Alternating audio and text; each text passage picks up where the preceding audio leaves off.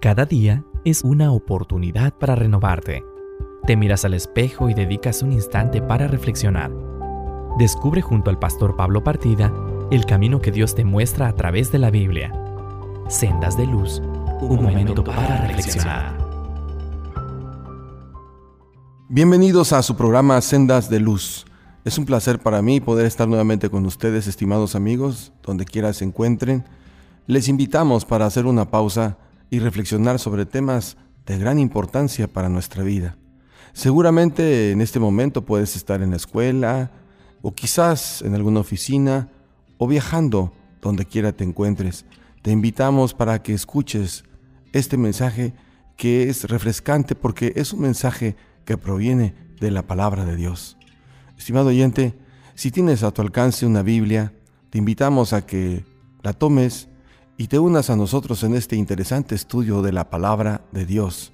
Si no lo tienes, o puedes descargarlo de tu celular, te animamos para que lo hagas. También, en caso de que estés muy ocupado, gracias por sintonizar con nosotros y escuchar Sendas de Luz, un espacio para reflexionar y tener esperanza y enfrentar la vida desde otra perspectiva. Te invitamos pues a este programa donde vamos a analizar un tema de gran trascendencia y de mucha importancia para el ser humano. Queremos hablar de la esperanza. En el programa anterior ya habíamos tocado el tema, pero hoy nuevamente vamos a hablar sobre este tópico tan interesante. La esperanza es un elemento que le da sentido a nuestras vidas, pero la esperanza tiene que tener un objeto, y ese objeto para el creyente, para aquel que anhela encontrar respuestas en la palabra de Dios, va a entender que esa esperanza está solamente en una persona, en Jesucristo. Y la esperanza más importante que la Biblia eh, nos dice poner mucha atención es con respecto a la venida de Cristo Jesús. Verás, la Biblia está dividida en dos grandes secciones, el Antiguo y Nuevo Testamento. En el Antiguo, la esperanza que predominaba era la venida de Jesús a la tierra como el Mesías, como el Salvador del mundo esperado. Esa profecía se cumplió cuando Él estuvo con sus discípulos y sus seguidores. Nuevamente les invitó a tener esperanza, pero ahora ya no sería para regresar a la tierra solamente como un hombre y al mismo tiempo Dios, sino para decirles que algún día Él iba a regresar como rey, como poderoso monarca, a tomar posesión de esta tierra y al mismo tiempo llevar a sus hijos a las moradas celestiales. Esa es la esperanza que predomina en el Nuevo Testamento, y a lo largo de sus páginas puedes leer muchas veces cómo Jesús le promete a sus seguidores que si son fieles hasta la muerte, ellos serán resucitados y verán esa gloriosa manifestación de Jesús como el Rey de Reyes y Señor de Señores. A esa esperanza es que los especialistas le llaman escatología. La Biblia es un libro escatológico, es decir, un libro que no solo nos habla del pasado, del presente, sino también del futuro y de las cosas que vendrán. Ahora, estimado oyente, la pregunta que surge entonces es, ¿cómo podemos prepararnos para el regreso de nuestro Señor Jesucristo? Muy bien, esa respuesta la vamos a encontrar en la palabra de Dios. En Lucas capítulo, versículo, capítulo veintiuno, versículo treinta y seis, donde el evangelista declara unas palabras de Jesús muy interesantes. Jesús dice, «Estén ustedes preparados, orando en todo tiempo, para que puedan escapar de todas estas cosas que van a suceder y para que puedan presentarse delante del Hijo del Hombre». Sí, la primera cosa que se nos invita a hacer mientras Cristo viene es orar en todo tiempo. Estimado oyente, amigo, amiga que me escuchas, probablemente a veces enfrentamos problemas muy grandes en nuestra vida. Hace poco una persona me decía, ¿qué hago? Mi hijo está alejado de Dios y se encuentra esclavizado en las drogas.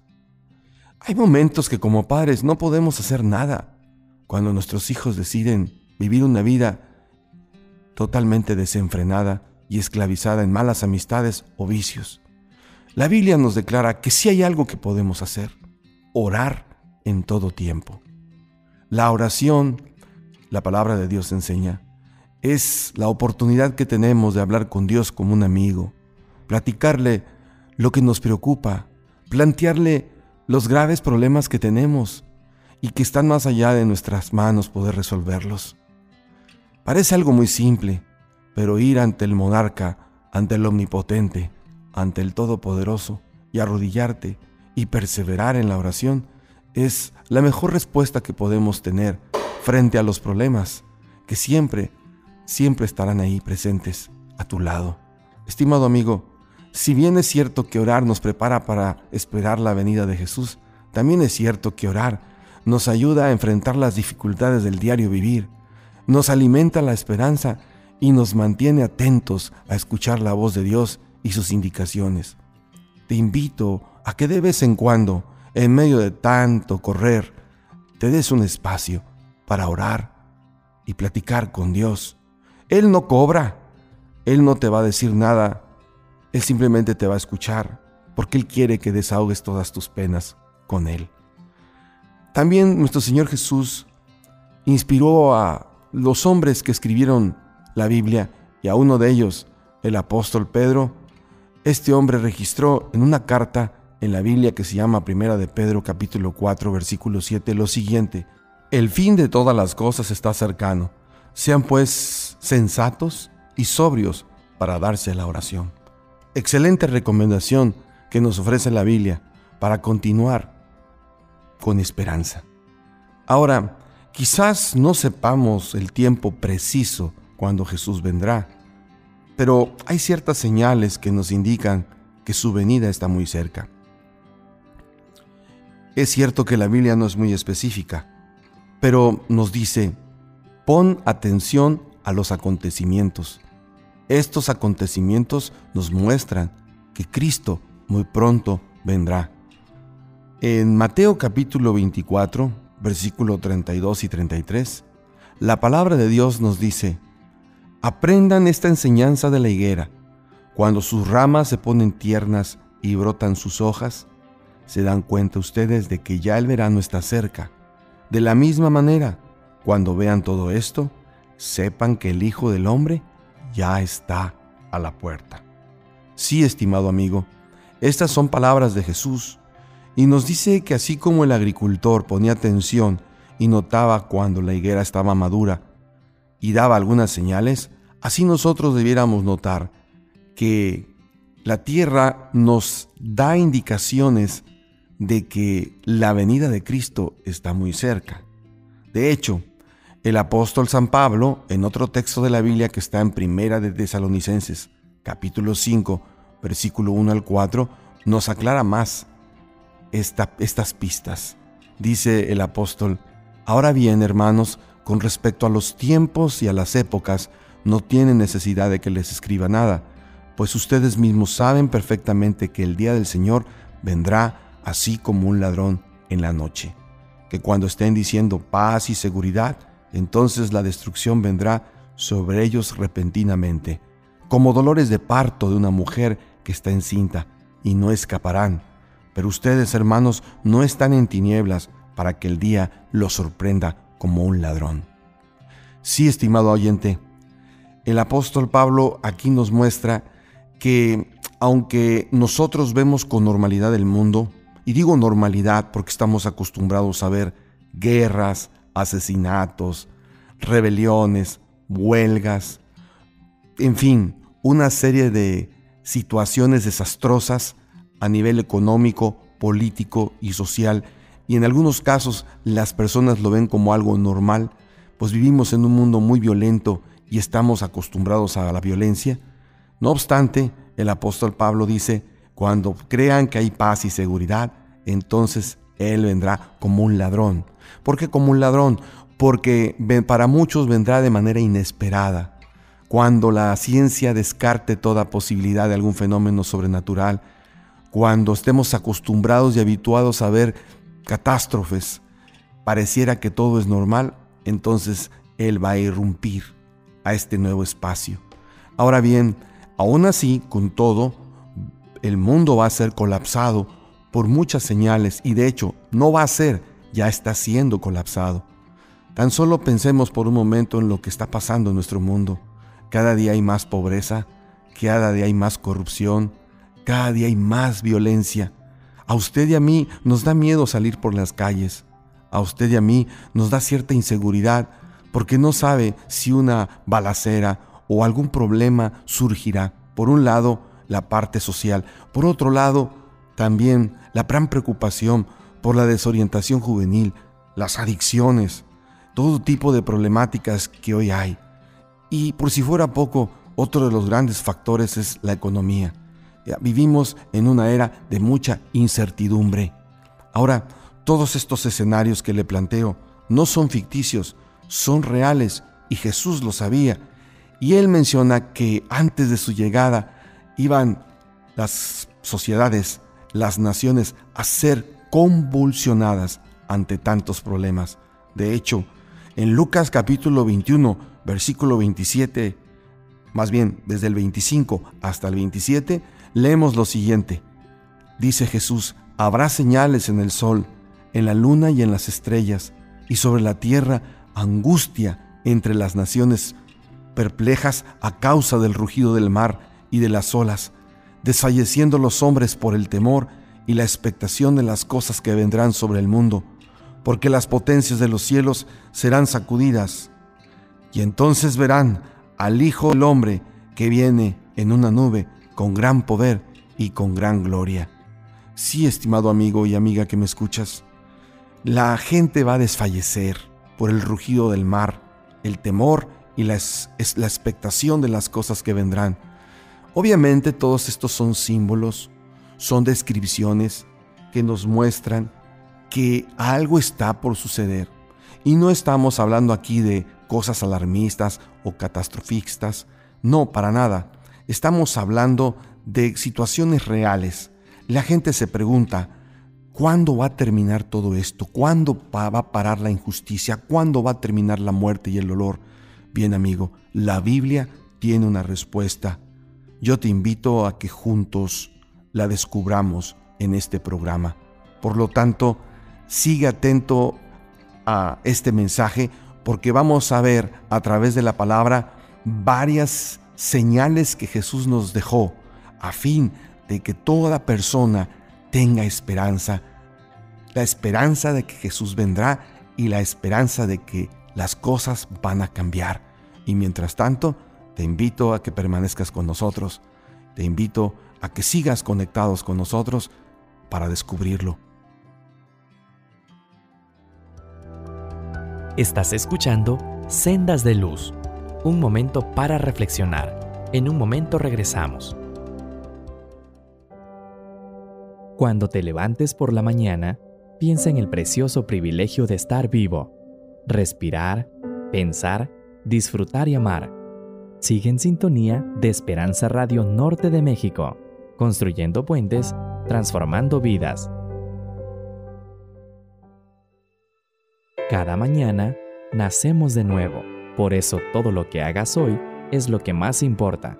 Continúa con Esperanza Radio Norte de México, construyendo puentes, transformando vidas. Continuamos en Sendas de Luz. Un momento para reflexionar. Bienvenidos a su programa Sendas de Luz. Nuevamente estamos aquí con ustedes. Les invitamos a que nos sintonicen, estén conectados. Estamos eh, dedicándole un tiempo al tema de la esperanza. La esperanza que la palabra de Dios, la Biblia, ofrece a cada ser humano. Sí, estimado amigo y amiga, si apenas nos estás sintonizando, si apenas estás conectándote con nosotros, estamos hablando de un tópico muy relevante. Eh, la Biblia habla de esperanza, pero en sí, ¿qué es ese tipo de esperanza? Es la certeza de que Jesucristo vendrá otra vez. Y digo vendrá otra vez porque, como lo mencionamos anteriormente, Jesús ya vino, murió por nosotros y resucitó. Pero antes de irse, le dijo a sus seguidores: volveré otra vez. Y precisamente él dejó ciertas señales asombrosas para revelarnos que cuando las veamos estemos atentos y pensemos que su venida está cerca, aunque para mucha gente Él vendrá como un ladrón en la noche, es decir, de manera inesperada. Para aquellos que siguen estudiando la Biblia, no les caerá de sorpresa, porque saben que Jesús prometió volver, volver para restaurar este mundo lleno de violencia, de maldad y corrupción, para establecer un nuevo orden y para que nosotros vivamos con esa certeza y no tengamos miedo a lo que vendrá. De hecho, la Biblia no es un libro que nos debe despertar miedo, es un libro que nos debe infundir gozo, tranquilidad, paz y seguridad de que, a pesar de todo lo que suceda, aunque no lo entendamos, Dios tiene el control de nuestras vidas. Así que la pregunta es, ¿qué señales asombrosas Dios dejó para indicarnos que su venida estaba cerca? Empecemos por el mundo religioso. Jesús advirtió a sus seguidores que antes de su venida habrían ciertos fenómenos religiosos que habrían de confundir a la gente, y lo advirtió en Mateo capítulo veinticuatro, versículo cinco. Esta fue una de las primeras señales que él dio.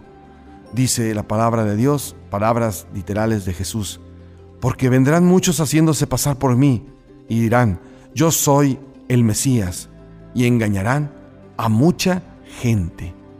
Qué interesante, estimado oyente. Lo primero que indica Jesús es que antes de su venida habrá una gran confusión religiosa. Siempre lo ha habido, pero hoy más, especialmente porque el ser humano, aunque descarte a Dios, tiene un vacío en su corazón y trata de buscar sustitutos. Mucha gente está eh, vulnerable a aferrarse o asirse de filosofías o planteamientos ideológicos para tener una esperanza, y efectivamente hoy por hoy predominan las sectas y miles y miles de grupos religiosos, y no solamente en el área cristiana, sino también en diversas religiones que son dignas de respetarse, pero que Jesús advirtió que ellas señalarían caminos que no son los caminos que él le indicó a sus seguidores. Hoy hay mucha confusión religiosa y las, pregu- las personas se preguntan, ¿a quién debo seguir? ¿O realmente hay alguna señal para saber si estoy en lo correcto o en el camino seguro? Bien, Jesús dijo, vendrán muchos Cristos, muchos falsos profetas, muchos falsos Mesías. De hecho, ahí mismo en Mateo veinticuatro, versículo veinticuatro al veintiocho, él sigue diciendo, porque vendrán falsos Mesías y falsos profetas, y harán grandes señales y milagros para engañar, de ser posible, hasta los que Dios mismo ha escogido. Ya se los he advertido a ustedes desde antemano. Por eso, si les dicen, miren allí, allí está, en el desierto, no vayan. O si les dicen, miren, aquí está escondido, no lo crean, porque como un relámpago que se ve brillar de oriente a occidente, así será cuando regrese el Hijo del Hombre. Sí, estimados amigos, ante tanta confusión religiosa, ante tanto líder o profeta espiritual que dice tener la verdad, ¿qué hacer? Bueno, Dios no nos dejó huérfanos. Dios nos regaló dos preciosos y maravillosos dones. El primero es la palabra de Dios. La palabra de Dios es el mapa que nos puede ayudar a entender la confusión. ¿Por qué la gente eh, se deja seducir por los falsos maestros? Porque no lee su Biblia. Estimado oyente, es importante leer la Biblia. La Biblia nos muestra muchas verdades cruciales que nos ayudarán a evitar cualquier tipo de engaño o fanatismo que incursione en nuestra vida. Por otro lado, el otro regalo que Dios nos dio, y Jesús lo advirtió, es que Él nos ha concedido al Espíritu Santo. Sí, la presencia del Espíritu Santo, que es Dios con nosotros, ha llegado hacia nuestra mente y a nuestra vida cuando se lo pedimos, y Él nos revelará, nos ayudará a entender la palabra de Dios.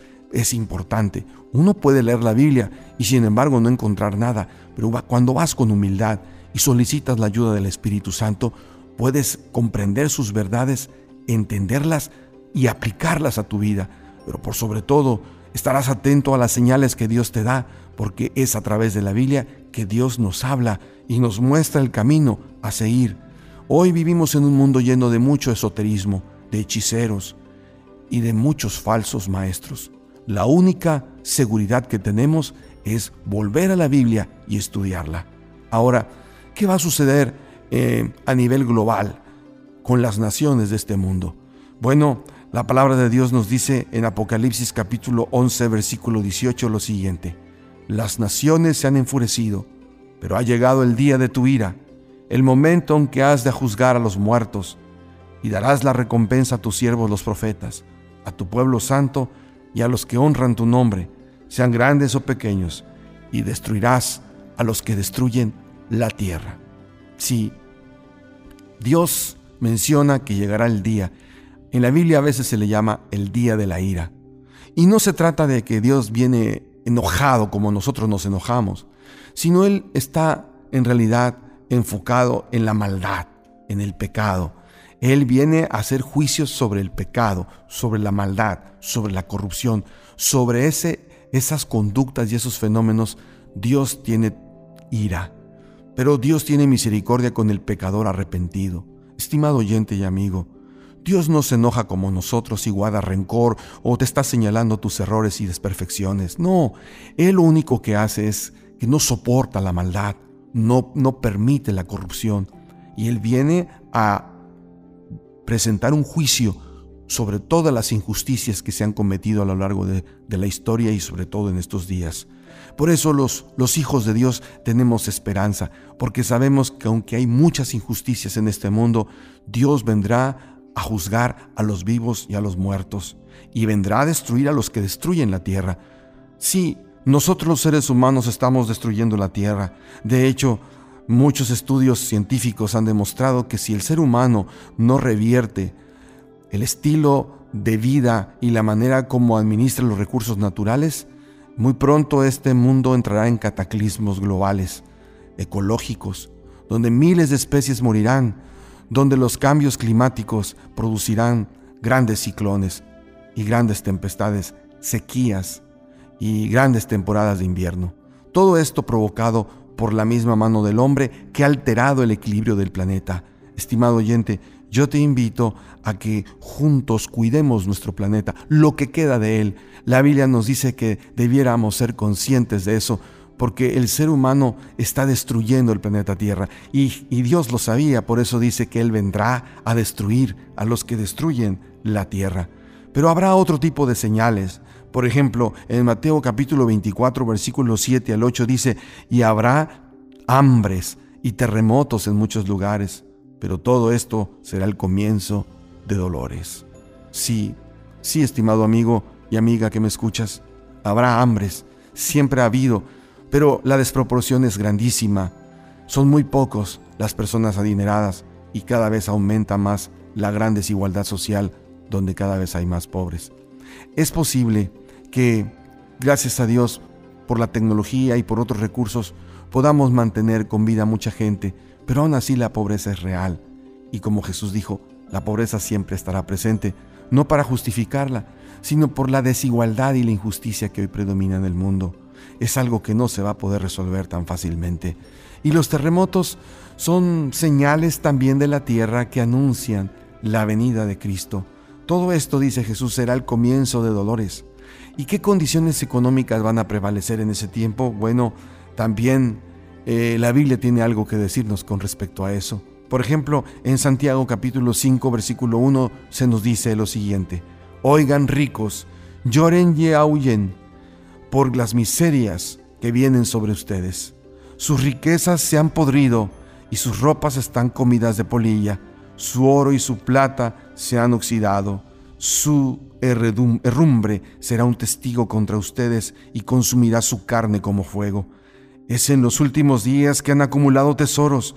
Miren el jornal de los obreros que han cegado sus campos y que ha sido retenido por ustedes. Clama contra ustedes. El clamor de los segadores ha llegado a los oídos del Señor de los ejércitos. Y luego dice: han vivido lujosamente sobre la tierra y han llevado una vida de placer desenfrenado. Han engordado sus corazones en el día de la matanza. Han condenado y dado muerte al justo. Él no les hace resistencia. Por tanto, hermanos, sean pacientes hasta la venida del Señor. Sí, la cualidad más importante para resistir en estos últimos días será la paciencia. Hay muchos problemas sociales, económicos y morales muy complejos. Los gobernantes, por muy buenas intenciones que tengan, no pueden resolverlos. Es demasiado complejo el problema. Pero aún así, la Biblia nos dice, sean pacientes. Esperen la venida de Cristo, sean pacientes, porque las condiciones no van a mejorar. La Biblia nos habla de que las condiciones van a empeorar. En Romanos capítulo uno, versículo veintiocho, la palabra de Dios nos dice, como no quisieron reconocer a Dios, Él los ha abandonado a sus perversos pensamientos para que hagan lo que no deben. Están llenos de toda clase de injusticia, perversidad, avaricia y maldad. Son envidiosos, asesinos, pendencieros, engañadores, perversos y chismosos. Hablan mal de los demás, son enemigos de Dios, insolentes, vanidosos y orgullosos. Inventan maldades, desobedecen a sus padres, no quieren entender, no cumplen su palabra, no sienten cariño por nadie, no sienten compasión. Saben muy bien que Dios ha decretado que quienes hacen cosas como estas merecen la muerte, y sin embargo las siguen haciendo y hasta ven con gusto que otros las hagan. Estimado amigo, esto que acabo de leerte podría ser el titular de un periódico, y bien podrías estar acostumbrado a escuchar todo este tipo de calamidad, calamidades morales. Pero la Biblia nos dice, esto tiene que suceder, porque como dice en Lucas capítulo diecisiete, tal como ocurrió en los días de Noé, así también serán los hijos en los días de lo, del, del Hijo del Hombre. Ahora bien, ¿por qué compara esta catástrofe moral con la de Noé? Muy sencillo, porque cuando vino el diluvio fue, un, fue el resultado de un juicio que Dios emitió sobre las gentes que se apartaron de Dios y se corrompieron. Hoy vivimos en un mundo totalmente corrupto, un mundo sin esperanza, y precisamente la palabra de Dios nos invita, estimado oyente, a que no perdamos la esperanza. Así como fue con Noé, así será la venida del Hijo del Hombre. Hoy el arca que nos salva es la fe en Cristo Jesús. Y te invito a que donde quiera que estés, si estás pasando por un problema serio en tu vida, o si estás enfrentando calamidades, o si te aterra el mundo que vivimos, o si lo ves normal, despierta, estimado oyente. Jesús viene muy pronto. Debemos ser pacientes, debemos de leer más la Biblia y debemos de encontrar y conocer a ese Dios que nos ama y está dispuesto a reconstruir nuestra vida, no importa en qué situaciones encontremos. Por eso te invito en esta ocasión, en este programa, acepta a Jesús como el Señor y Salvador de tu vida. Recuerda compartir esperanza con las personas de tu alrededor. Esperanza Radio Norte de México. Construyendo puentes, transformando vidas. Cuando te levantes por la mañana, piensa en el precioso privilegio de estar vivo, respirar, pensar, disfrutar y amar. Sigue en sintonía de Esperanza Radio Norte de México, construyendo puentes, transformando vidas. Cada día es una oportunidad para renovarte. Te miras al espejo y dedicas un instante para reflexionar. Descubre junto al pastor Pablo Partida el camino que Dios te muestra a través de la Biblia. Sendas de Luz, un momento para reflexionar.